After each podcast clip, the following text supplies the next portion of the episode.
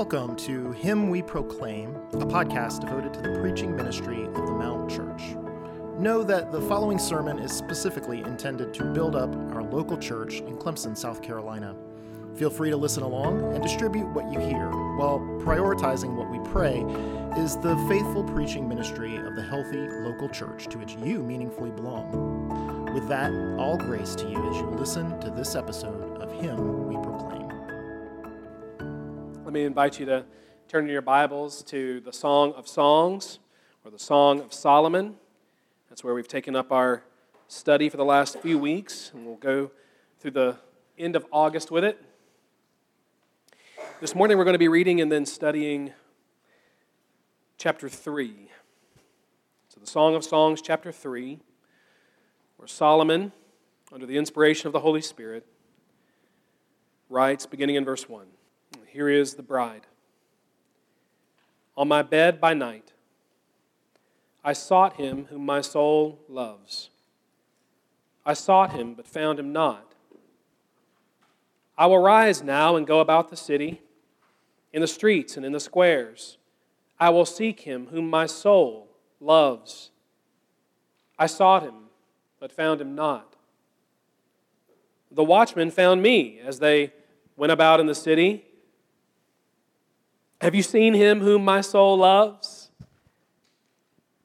Scarcely had I passed them when I found him whom my soul loves, and I held him and would not let him go until I had brought him into my mother's house and into the chamber of her who conceived me. I adjure you, O daughters of Jerusalem, by the gazelles or the does of the field, that you not stir up or awaken love until it pleases. What is that coming up from the wilderness, like columns of smoke, perfumed with myrrh and frankincense, with all the fragrant powders of a merchant? Behold, it's the litter of Solomon. Around it are 60 mighty men, some of the mighty men of Israel, all of them wearing swords, an expert in war, each with his sword at his thigh against terror by night. King Solomon made himself a carriage from the wood of Lebanon. He made its posts of silver, its back of gold, its seat of purple. Its interior was inlaid with love by the daughters of Jerusalem. And so go out O daughters of Zion, and look upon King Solomon with the crown with which his mother crowned him on the day of his wedding, on the day of the gladness of his heart. All right, let's pray together. Lord, we thank you for your word, and we pray now that as we work our way through it, you would give your spirit. We believe that it is living and active, and we pray that you would make the book your word to live and to act in us. We ask it for your glory and for our joy. In Jesus' name, amen.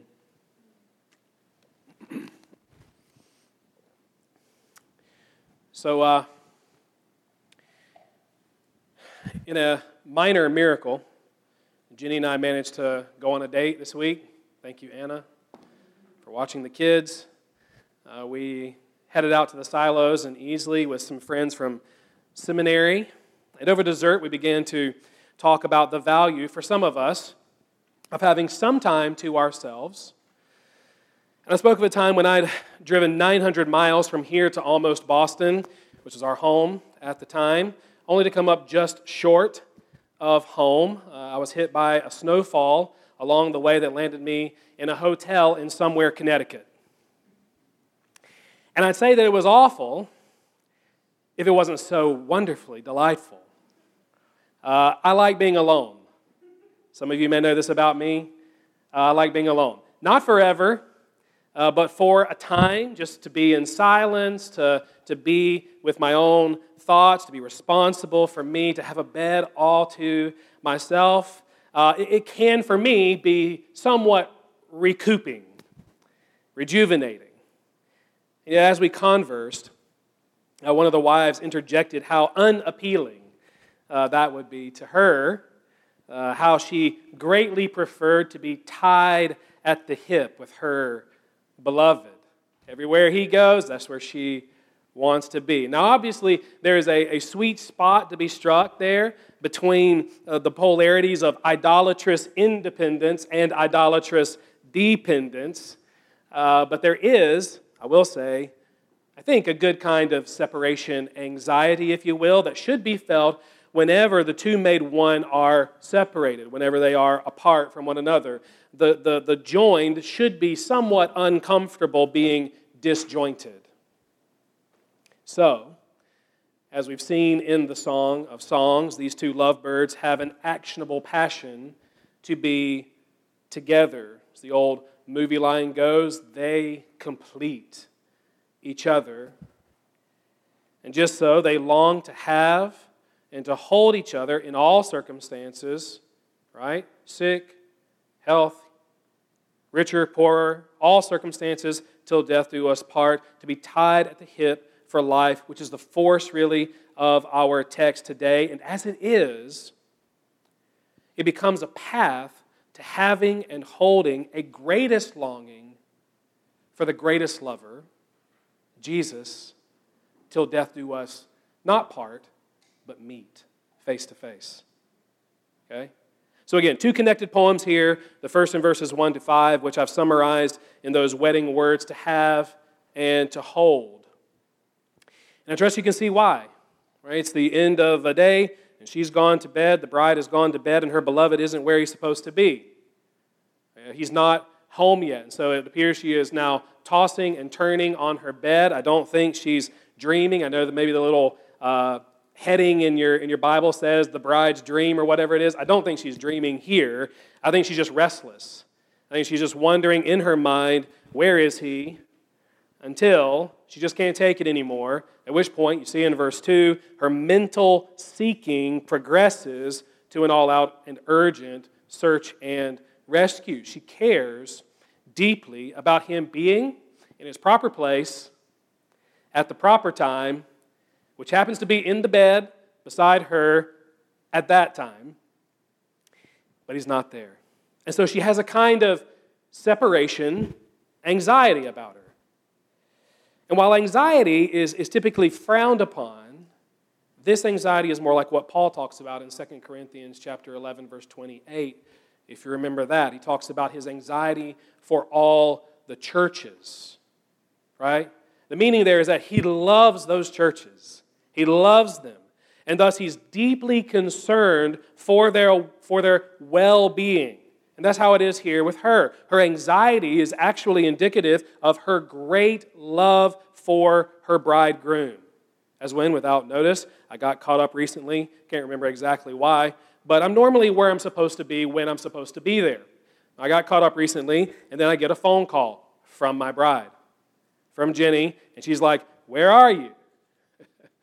You're not where you're supposed to be. Are you okay? Don't do that to me.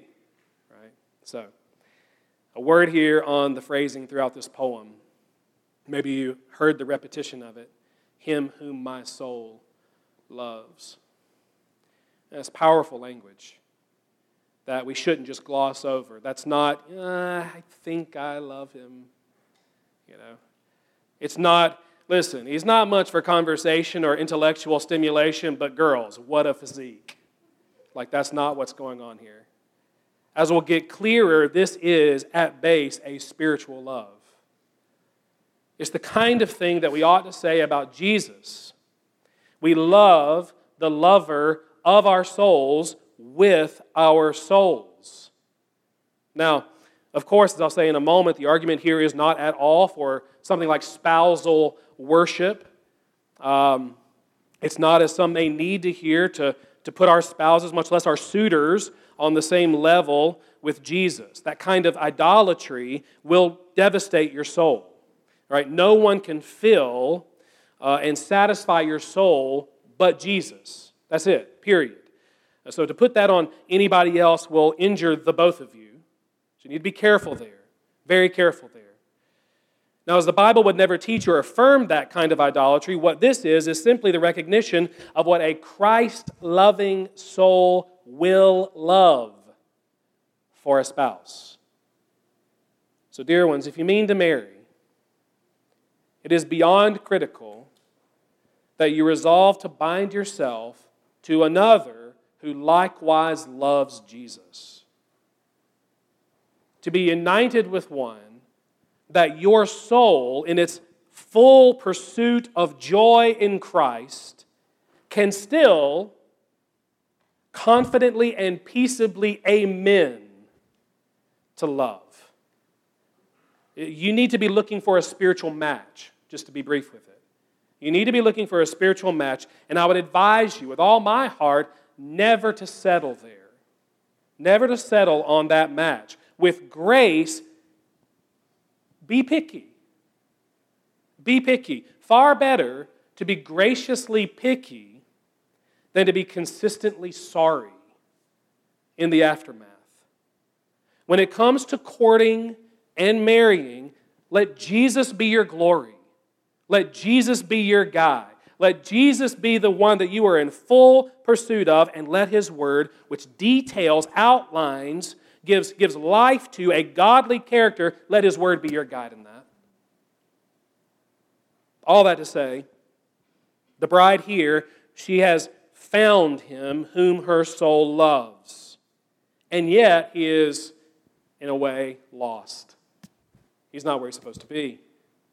And so, verse 2 again, she rises and she hops out of bed and does something really, really rather dangerous. But as a great lover, she is, her desperation to find him will not be put off by a little bit of danger. Now, Brian, what are you talking about in terms of danger? What I'm talking about is verse 2 in light of passages like Genesis 19. You can go read Genesis 19 later this afternoon. It wasn't exactly there the safest thing in the world for angels to be out and about the city squares at night. Still less this angel of a woman. Nevertheless, like the shepherd searching for that one lost sheep, like the woman who's searching for that one lost coin, or the father who's looking for that one lost prodigal son, or God searching for all his peoples out in the lanes and streets of the city. This bride is undeterred, right? She's like Liam Neeson in Taken, or pretty much anything that Liam Neeson is in. Okay? She fears nothing. She's sweeping the city here. She's sweeping the streets. She's sweeping the squares. Her life for her love. But the sad refrain in these first verses is what? I sought him, but I found him not. Rather, verse 3, she's first found. She's found first. While she's patrolling for him, the watchmen find her. And, bless God, it's while she's asking if they've seen her soulmate that she happens upon him. She finds him, verse 4. Scarcely had I passed them, she says, when I found him whom my soul loves. And what then did she do with him? I held him and would not let him go until I had brought him into my mother's house and into the chamber of her who conceived me. Note then, she's not mad, she's glad. She's relieved. Right? Whatever the reason for being late, it's not to the doghouse for him, it's not to the couch, right? It's to home and to a shared bed. And don't think it's strange that it's her mother's marriage bed. May sound a little weird to us. That's not weird here in the times. It's a cultural detail communicating a lineage of marital romance and probably, probably the sweet hope that attends making love, and that is by God's help, making babies. Okay? But the poetic emphasis is on the consummate joy of the united being reunited again. And As I thought on that this week, here's what came to mind for me. There's coming a day when either Jenny or I will lose the other before this life's close. We'll be lost such that no amount of searching will find us in this world. For a time, one will be here, and the other, by God's grace, will be with the Lord in heaven. And as our love is great, right? Right, she said, she's shaking her head. and see her? Okay. There will be, I'm sure, a lot of separation anxiety, even a longing to see each other again as soon as God sees fit. Um, I've known many an elderly spouse now who, having lost their beloved for life, long for nothing more than the forge ahead after them into life eternal. In fact, I know of a 97 year old brother who just this week departed this world for Christ a mere week or so after his beloved wife. Come to discover that it had always been his prayer. and young ones, I've also lived long enough to have friends my age and younger lose their spouses. So, not in their 90s, but in their 20s and in their 30s. And you're sitting there thinking, well, Brian, that is completely depressing. But here's where I'm going with all that. I find it an emotive. Maybe you just felt it. Hold them while you've got them. Hold them while you've got them, and don't let them go. Hold them tighter hold them longer. This marriage is temporary. This marriage is a momentary one. You go to Matthew 22, verse 30, Jesus himself is going to tell us that this kind of marriage, the marriage between myself and my bride, it does not last forever. It's for now. So don't get slack with it. Don't let anything make you a cold, and disinterested spouse that's content with sort of this slow formation of neglectful detachment. So much love is lost in that kind of neglect. The time I have with Jenny is way too unpredictable, and even if it was a thousand years more that was granted to me, still too short a time to waste by any kind of distance between us. The vow I made to her before God and others was to have her and to hold her always till death do us part. And I mean to make good on that. One more thing, then, before the bride's second adjuration in the song, just while it's on our mind here. Uh, church, we, we need to have an enduring ministry to sorrowing spouses. Uh, my grandmother, she lived not like a week after my grandfather had died, but 13 more years after my grandfather had passed. And I'll tell you, uh, that can be a terribly lonely and spiritually disconcerting place to be. Uh, the grief for her over 13 years was incredibly unrelenting. And so we need to be unrelenting in holding those who have lost their hold on their loved ones. We need to be a steady store, a storage place of presence for them, of an ear that listens to them, of hearts that will delight to reminisce with them, of weeping when they're weeping, of praying for them, and ultimately always wanting to point them to the one who is going to hold them fast to the end. Well, to come to it, you see verse 5. You see verse 5 now. Having found her beloved, she looks again at those girls coming into the age of love, those daughters of Jerusalem, and she adjures them, same as chapter 2, verse 7 do not stir up or awaken love until it pleases. Now, the reason, though, I think, is a little bit different here than in chapter 2, verse 7. In chapter 2, verse 7, it was more explicitly about, hey, wait on that romantic consummation. Wait for that. While here, though I think that is in view, it seems to be more about readiness to handle the kind of love that can put this kind of stress on you. Something that we need to be advising and adjuring young people, especially, because that's who the song is addressing here, is a spiritual and emotional maturity for this kind of love.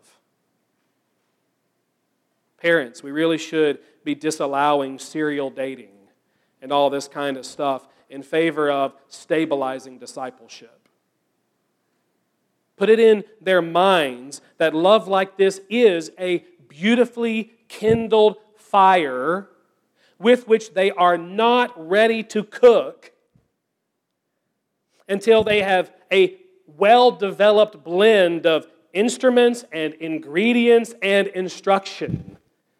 Until they've prepared to cook as God judges it without being horribly messy with it or ultimately burned and scarred. Parents, we need to be giving our kids the Word of God. We cannot be letting the world fill in all of the categories for, for sexual morality or immorality.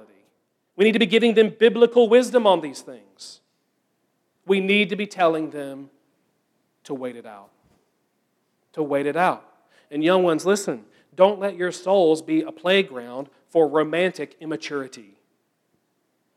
Guard your souls with your life.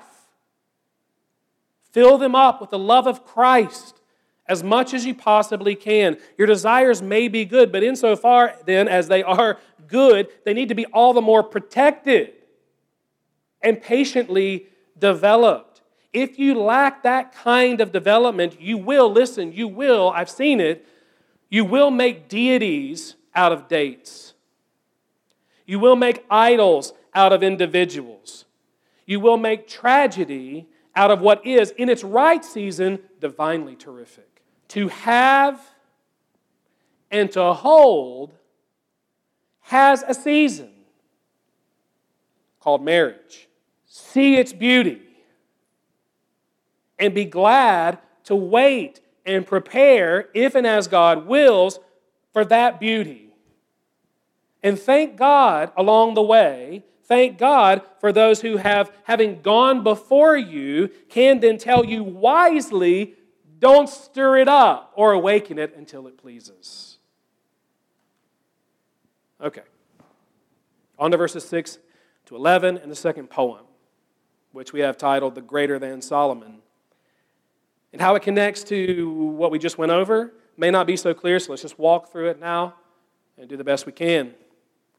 Uh, the bride's attention quickly shifts in verse 6 to a spectacle rivaling the arrival of Aladdin.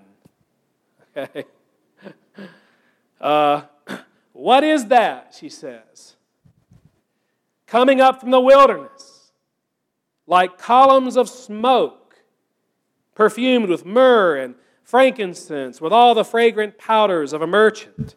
Her answer, verse 7 Behold, it is the litter of Solomon. She then proceeds to describe for us two things in verses 8 to 10. One, the excesses of his protective detail.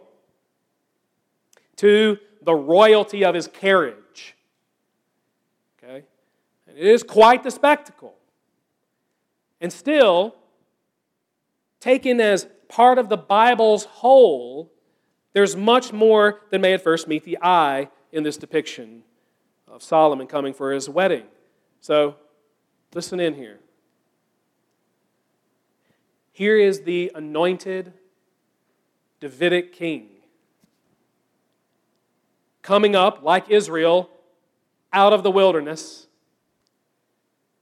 like those pillars of cloud and fire, columns of smoke. He's aromatic of temple fragrances, myrrh and frankincense and he's flanked by his loyal warriors of light. They fight against all the terrors of the night. And he's in a carriage that's designed to give off not just temple vibes, but even vibes of like the Holy of Holies.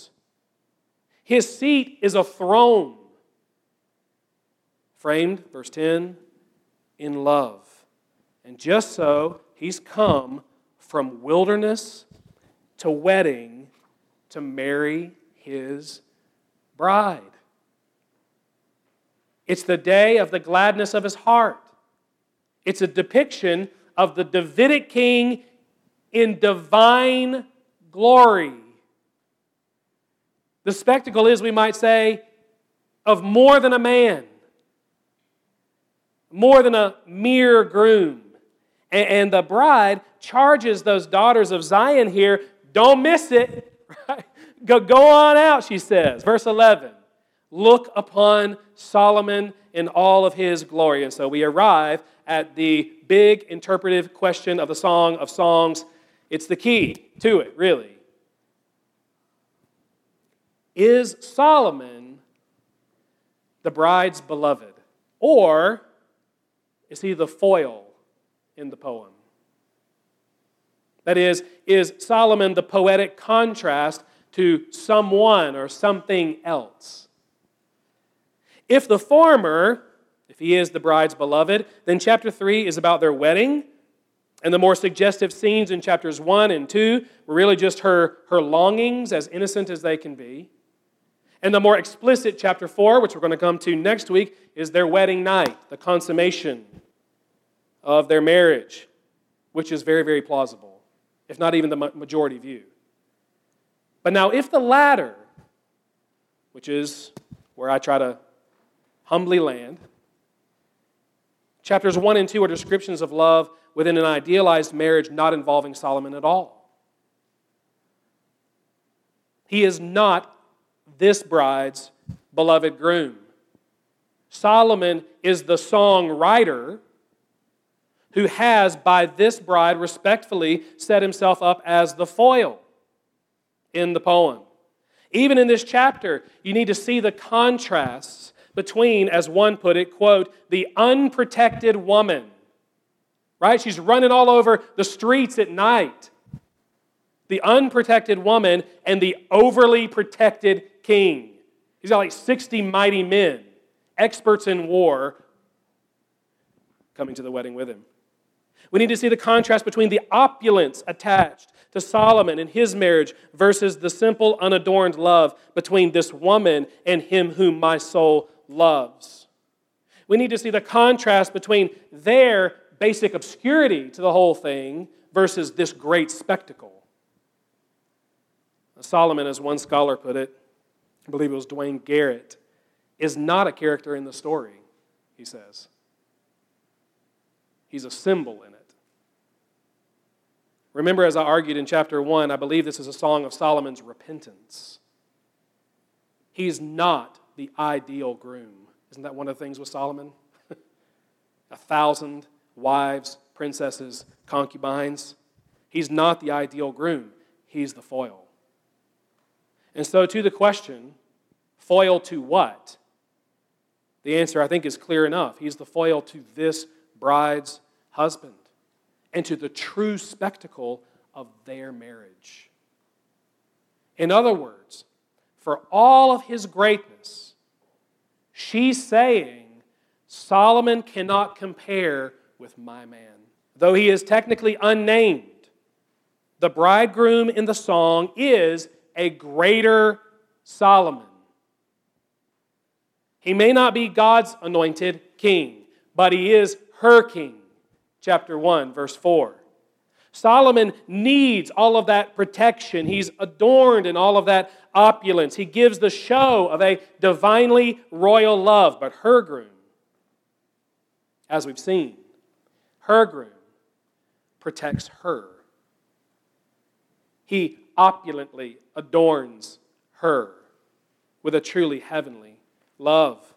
And so when all eyes are on the spectacle of Solomon's, I don't know, what, 693rd wedding, her one love, her one wedding, her one marriage, one man for life. What she's saying is that's the true spectacle. It may be utterly obscure when compared with Solomon's God like theatrics. But while the world fixates on all of that, the smile of God is back on that chamber in the bride's mother's house. It's on the love shared in a gloriously faithful marriage. Or I'll put it this way, is what I think the bride wants these daughters to see. The glory of God, the conquering Redeemer, is more greatly displayed in the desperate love of a biblical marriage than in the wedding fireworks of the most extravagant Israelite king and type of Christ. Again, he had like 700 of those. That's not the idea. About this bridegroom being the better type of Christ. It seems like Solomon has set him up to show him that way. This wonderful, wise, one woman lover. He's the better type of Christ than Solomon himself. And we need to take note of that. Now, let me add this to this all too briefly. Knowing in my own life the reality of a broken home,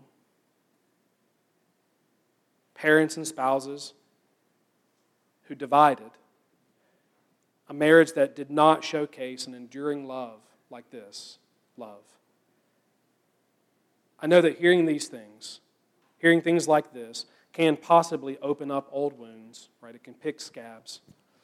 Uh, it can reproduce deep regret. It can pile on an already established pile of guilt and even uncertainty about how you relate to God and how God relates to you, what He thinks about you. So listen uh, divorce uh, is never ideal.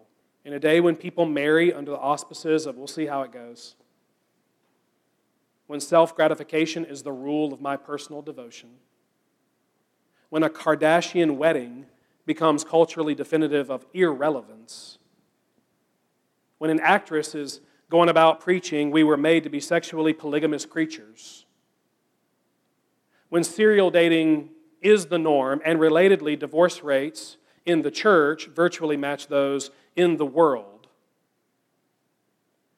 We must hear, however hard it is to hear, that divorce is never ideal, especially for followers of Jesus.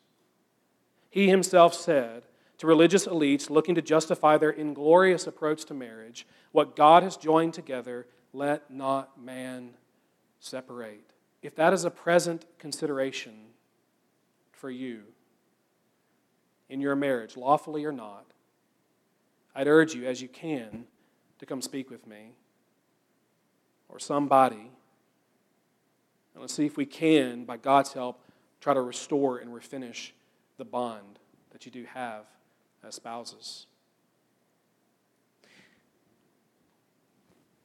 If that's a thing of your past, as in you have been divorced before, what we want to say is that it's not a thing Jesus cannot redeem. It's not the unforgivable sin. It's not some marginalizing stigma to us. In terms of that distinguishing beauty called holiness, we want to be that city on a hill, but that doesn't mean that we uh, want to be in any way divorced from, from the cross of Calvary. Just the opposite. What we want to be is saved sinners ourselves who preach the grace of Christ to you. If you are Christ's, he is still and always happy to be yours. And, and everything the greatest Solomon was ever promised to be for you. Here's where I remind us, then, dear ones, that the whole Bible is finally about the revelation of God in one person Jesus Christ. And how this morning, in this chapter, our two poems with their related things come together. As a bride seeking her best husband, and the Davidic king arriving for his wedding. Isn't that wonderful? And I trust you can see Jesus in that. In fact, I hope you hear a lot of what Ellison read for us in the call to worship from Revelation chapter 19. There, it's John relaying a vision of Jesus to his bride. She, we, have made ourselves ready for the marriage supper of the Lamb and its consummation. And as John says, heaven then opened. And there, there was one sitting on a white horse called Faithful and True, eyes like fire, crowned with many crowns. And though his name is veiled, it said there, he goes by another name that's not veiled, the Word of God. And with him, guess what? Mighty men, or something, armies. Armies of heaven flanking him. But they're not his protective detail. No, he appears more than capable not to protect himself, but to protect and deliver his bride. And in the process, to vindicate himself in the judgment of a harlot world that rejected his proposal, made on bended knee and ultimately with bowed head. What a love the world by nature rejects. Unbelieving friend, you will not love the consequences of rejecting the love of one tattooed Lord of Lords and King of Kings. So don't. Don't reject him. In the end, the Song of Songs, chapter 3, is about seeking and finding, having and holding Him who came to seek and to find, to have and to hold sinners like you and me. To view our text from another angle, he, like the bride, went into the city of man, came into the city of man to find his bride at great cost to himself while the world was fixated on its own brand of awesome glory off on the side. And eventually, outside the city gate, the truest spectacle of marital love occurred on the cross. There, Jesus bore the wrath of God against us. That the smile of God, which belonged to Him alone, might be graciously and permanently, forever put upon us.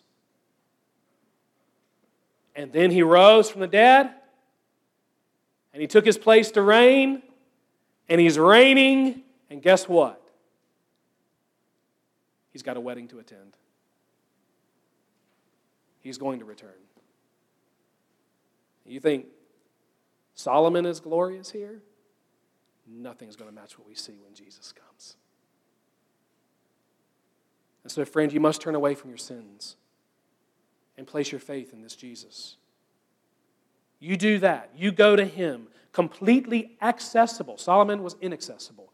Jesus, so accessible, most accessible as he is. He will reconcile you to God, he will save you from your sins. He will have you and he will hold on to you forever. Man, beloved, for the day, oh, for the day, when that separation anxiety that we have right now as His own, oh, for the day when that will be a thing of the eternal past. Sweet moment the other day, uh, I told my youngest child, who loves to go to her Grandma's house, that we were, in fact, going to Grandma's house. And she asked me, in effect, Daddy, uh, once, we're, once we're there, will you be leaving me? and I said, No, honey, I'll be staying. I'm going to be there with you. To which she asked, because it's in our hearts from the beginning, Are you going to be with me forever? Of course, love. Forever. Well, what I said to reassure a three year old is most definitely true when it comes to you and him whom your soul loves. Our faith will give way to sight. Our present separation will give way to final salvation. Our anxieties will give way to His assurances. And we'll take hold of Him. And He us and we will be together forever. Here and now, then, is Christ's love for us compelling our longing and looking for Him? Is our commitment clear to have and to hold Him, to be had and held by Him in all circumstances till death do us meet? Are we greatly preferring to be tied at His hip? Wherever He goes, I go too for life. Let's take it to prayer. Lord, we do love you. We confess not well enough. Please, now, let your perfect love cause our love for you, our longing for you, our looking for you to grow, to increase, to be insatiable. And in that, meet us and satisfy our souls. We ask it in Jesus' name.